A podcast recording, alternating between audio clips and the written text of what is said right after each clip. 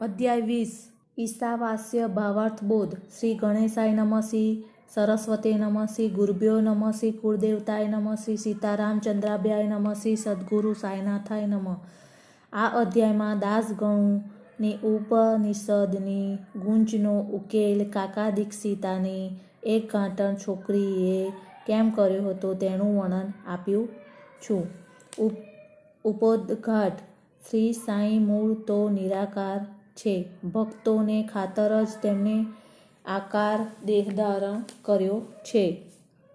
માયારૂપી નદીની સહાય લઈ તેમણે આ વિશ્વના નાટકમાં નટનો વેશ ભજવ્યો છે. ચાલો આપણે શ્રી સાઈનું સ્મરણ કરી તેમનું દાન ધરીએ અને શેરડી જઈ બપોરની આરતી પછીનો કાર્યક્રમ ધ્યાનથી જોઈએ. આરતી પૂરી થયા બાદ શ્રી સાંઈ મસ્જિદના ઓટલાની કોર પર ઊભા રહેતા પ્રેમળ દયાભરી દ્રષ્ટિ સર્વ પર નાખીને ભક્તોને ઉદી વહેંચી દેતા હતા. ભક્તો ઉત્સાહ સાથે ઊભા રહી બાબાના ચરણ પકડી લેતા અને બાબા પર સ્થિર દ્રષ્ટિ કરી ઉદી વર્ષાનો આનંદ માણતા બાબા મુઠ્ઠીઓ ભરીને ભક્તોના હાથમાં ઉદી આપતા તેમજ આંગણામાં તેમના કપાળમાં ઉદીના ચાંદલા કરતા ભક્તો પર હૃદયમાં અનહદ પ્રેમ હતો. પોતે પૃથક પૃથક ભક્તોને કહેતા, અરે ભાઉ તું જમવા જા, તું અન્ના, તારે ઘેર જા, તું બાપુ, હવે ભોજન કરી લે. આમ પોતે દરેક ભક્તને બોલાવી તેમને ઘેર મોકલતા. આજ પણ તમે કલ્પના દોડાવશો તો એ જ દ્રશ્ય તમારી નજરે પડશે, તમારી આંખ સામે એ જ સર્વ આવશે અને તમને આનંદ થશે. હવે ચાલો આપણે શ્રી સાંઈને આપણી માનસિક દ્રષ્ટિ સામે રાખી તેમનું નખ શીશ ધ્યાન ધરીએ અને એ માન પ્રેમપૂર્વક નમ્રતાપૂર્વક તેમને સાષ્ટાંગ દર્વણ કરી પ્રમાણ, પ્રણામ કરી આ અધ્યાયની કથા કહીએ. ઈશ ઉપનિષદ ઈશ ઉપનિષદ પર દાસગણુએ મરાઠીમાં ટીકા લખવા માંડી. આ કથા કહેતા પહેલાં એ ઉપનિષદનો ટૂંકસાર આપણે પ્રથમ જોઈએ.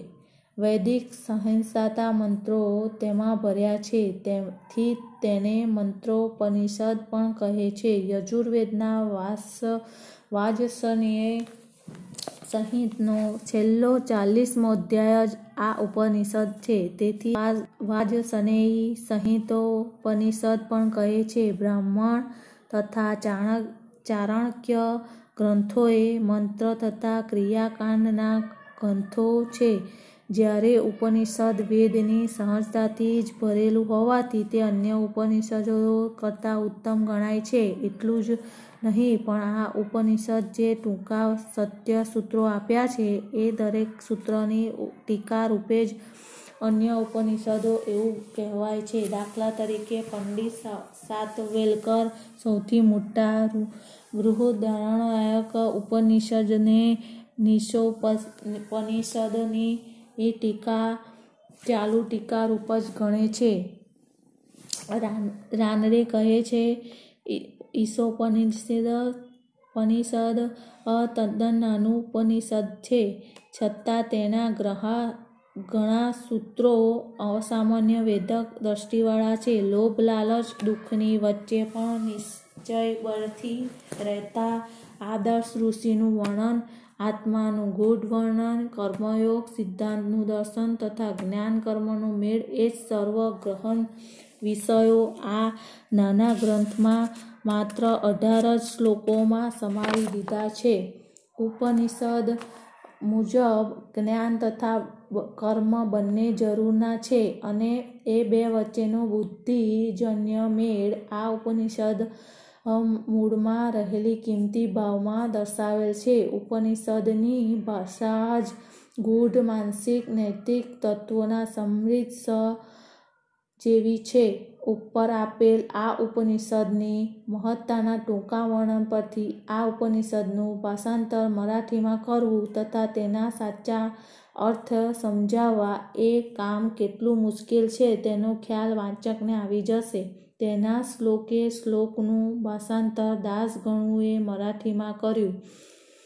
છતાં પોતે ઉપનિષદનો સાર તત્વ ગ્રહણ કરી શકતા નહોતા, જેથી સંતોષ થતો નહોતો. પોતાને ઉઠેલી શંકાઓની ચર્ચા તેમણે ઘણા વિદ્વાનો સાથે વિસ્તારથી કરી જોઈ. તેમની સલાહ સૂચન પણ કરી લીધી. છતાં તેમનું શંકાનું સમાધાન કોઈ કરી શક્યા નહીં. તેમજ કોઈની પાસેથી સંતોષકારક ખુલાસો પણ મળ્યો નહીં. તેથી દાસગણુએ આ વિષયમાં મૂંગાયા.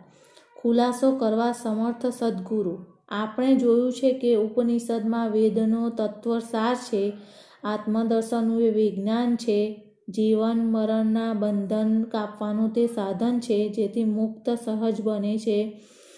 તેમની તેમનું લાગ્યું કે જેમણે જાતે આત્મદર્શન કર્યું હોય એ જ પુરુષ ઉપનિષદનો સાચો અર્થ સમજાવી શકે. દાસગણુએ કોઈ સંતોષ ન આપી શક્યું ત્યારે આ વિષયમાં શ્રી સાંઈબાબાની સલાહ લેવાનું નક્કી કર્યું.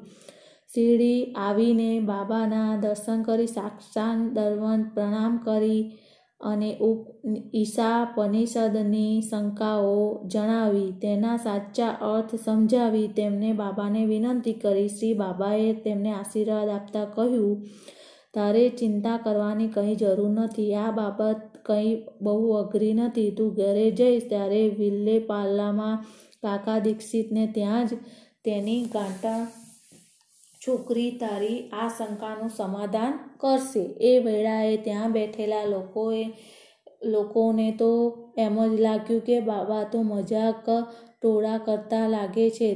કેમ કે એક અભણ, અજ્ઞાન ઘાતણ છોકરી આ પ્રકારની શંકાનું સમાધાન ક્યારેથી કરી શકશે? પણ દાસગણુને તો બાબાના સંપૂર્ણ શ્રદ્ધા હતી તેથી તેને તો પૂરી ખાતરી હતી કે બાબાના બોલ સાચા જ પડવાના છે. બાબાના વચન બ્રહ્માના લેખ જેવા છે. કાકાની ગાંટણ છોકરી દાસગણું શ્રી બાબાના શ્રદ્ધા રાખીને શીરડી નીકળે, વિલ્લેપાલા આવી કાકા દીક્ષિતના ઘેર ઉતર્યા. બીજે દાડે સવારે હજુ પથારીમાં જતા કોઈ કહે છે, પૂજા કરતા હતા. ત્યાં જ કાકાની ગાંટર છોકરીને સ્પષ્ટ મીઠા રાગમાં એક સુંદર ગીત સાંભળી. એ ગીત નારંગી રંગની સાડી વિશેનું હતું. તેમાં સાડી કેવી સુંદર હતી, તેનું ભરત કે કેવું મજેનું હતું તે કોલ પાલવ કેવા રૂપાળા હતા એ વર્ણન આવતું હતું. દાસગણુને આ ગીત બહુ ગમી ગયું. પોતે બહાર આવીને જોયું તો કાકા સાહેબના ઘાટી નિમ્યાની બહેનની, નાની ગરીબની ઘાટણ છોકરીએ જ ગીત ઠામ વાસણ માંજતી માંજતા ગાતી હતી. તેણે દેહ પર એક ફાટેલી સાડીનો લીરો પહેર્યો હતો. તેની આવી ગરીબ સ્થિતિ છતાં આવો આનંદી સ્વભાવ જોઈને દાસગુણુએ તેના પર દયા આવી. બીજે દાડે જ્યારે રાવ બહાદુર એમ વી પ્રધાને તેમને એક ધોતી જોટો ભેટ આપવા માંડ્યો, ત્યારે તેણે પેલી ગરીબ છોકરીનું સારું એક સાડી લેવા દેવા લાવી દેવા શ્રી પ્રધાને વિનંતી કરી. રાવ બહાદુર એક સરસ ચુંદડી લઈ આવ્યા અને છોકરીને આપી. જેવા ભૂખ્યાને માણસને સૌભાગ્ય, મીઠાઈનો તાળ મળે અને રાજી થાય.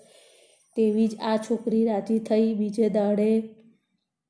આ નવી સાડી પહેરી રાજી થતી આનંદમાં તે નાચવા લાગી તથા બીજી બાજુ છોકરીઓ ફૂંદેડી રમવા લાગી અને રમતમાં સૌની જૂતી ગઈ સૌને જૂતી ગઈ, પણ વળતે દિવસે આ નવી સાડી ઘેર પેટીમાં મૂકી દીધી અને પેલો જૂનો ફાટેલો સાડી, સાડીનો લહેરો પહેરીને તે આવી, છતાં એ નવી સાડી પહેરીને આવેલી ત્યારે જેટલા આનંદમાં હતી, એટલો જ આનંદ બીજા દિવસે પણ તેના દિલમાં હતો. આ જોઈ દાસગણુને દયાના સ્થળે આચંબો થયો.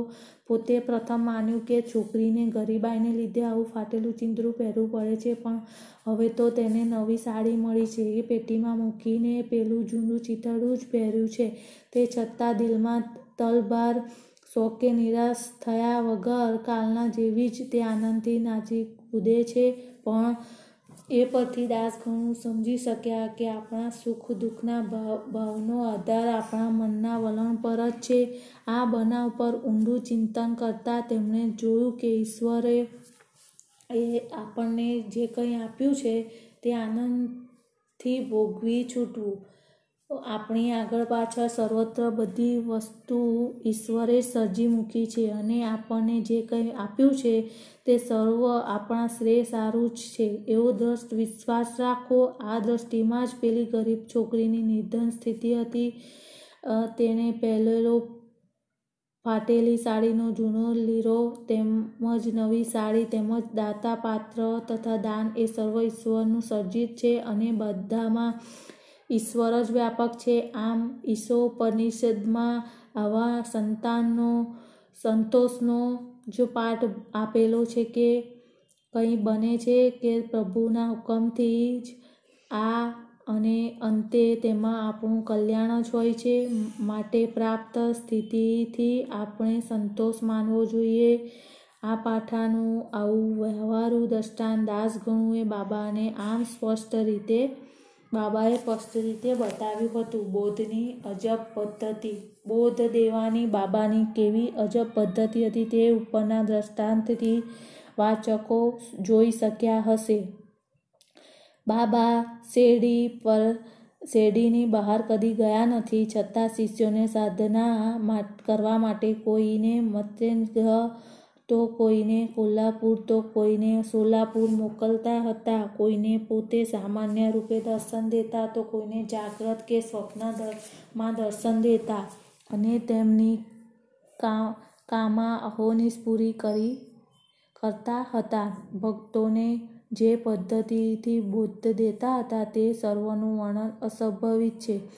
ઉપરના દ્રષ્ટાંતમાં દાસગણુએ વિલ્લે પાલે મોકલ્યા તેમની શંકાનું સમાધાન કરી. એક ઘાટન છોકરીનું દ્વાર કરાવ્યું દ્વારા, એક ઘાટન છોકરી દ્વારા કરાવ્યું. કોઈએ પૂછશે કે દાસગણુને બહાર મોકલવાની શી જરૂર હતી? બાબા જાત તેનું શંકાનું સમાધાન ન કરી શકત એવું પૂછનારને મારે એક જ ઉત્તર છે કે બાબા તો સદા ઉત્તમ સાચો માર્ગ જ પસંદ કરતા, નહીતર ઈશ્વરની સર્વવ્યાપકતા પેલી ગરીબ ઘાટણ છોડી તથા તેની સાડી પણ, સાડીમાં પણ છે એ મહાન પાઠ દાસગણું ક્યાંથી શીખત?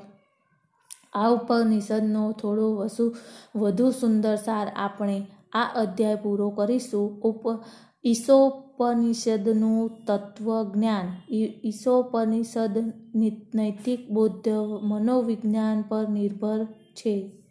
એ જોઈને આનંદ થાય છે. ઉપનિષદમાં પ્રારંભના જ કહ્યું છે કે દરેક ચીજમાં ઈશ્વર વ્યાપ વ્યાપ્ત છે. આ મનોવિજ્ઞાનની સ્થિતિના એક જ ભાગે તે નૈતિક બોધ દે છે. યપી આપણને જે કંઈ આપ્યું છે, ઈશ્વરે આપણને કંઈ આપ્યું છે તે આનંદથી ભોગવી છૂટવું વળી એ સંપૂર્ણ ખાતરીથી માનવું કે પ્રભુ વ્યાપક હોવાથી તેણે જે કંઈ આપ્યું છે તે આપણા માટે કલ્યાણ માટે જ છે. એથી સહજ ફલિત થાય તે એકબીજાની સંપત્તિ કે માલ મિલકતની ઈર્ષ્યા કદી ન કરવાનું ઉપનિષદ આપણે કરભાવે છે. આમ આપણી પ્રાપ્તિ સ્થિતિની સંતોષ માનવાનો પાઠ તે વ્યાજબી રીતે શીખવે છે અને ઈશ્વર કરેલી સર્વરચના આપણા કલ્યાણથી જ એવું બતાવે છે. આ ઉપનિષદમાં બીજો નૈતિક બોધ આપ્યો છે કે માણસ પોતાનું સમગ્ર જીવન પ્રભુની ઈચ્છાને આધીન બનીને શાસ્ત્રમાં કહેલા કર્મો કરવામાં જ પ્રવૃત્ત રહેવું. અકર્મ એટલે આળસ, તે તો આત્માનો શત્રુ છે. સમગ્ર જીવન કર્મ કરવામાં ગાળવામાંથી જ માણસને સ્વકર્મ સ્થિતિ પામે છે. છેવટે આ ગ્રંથમાં નોંધ છે કે જે માણસ સર્વજીવ માત્રને પોતાનામાં, સર્વજીવ માત્રમાં પોતાનું દર્શન કરે છે. તેનામાં વિકાર જ ક્યાંથી હોય? સર્વ ચરાચર જગત પોતાના આત્મભય જ તે માન છે તેથી દુઃખનું કારણ જ તેને ક્યાંથી હોય? સર્વ સરચારમાં આત્માનું, ચરાચરમાં આત્માનું દર્શન નહીં કરી શકવાને લીધે જ માણસ વિકાર અને દુઃખ પેદા થાય છે.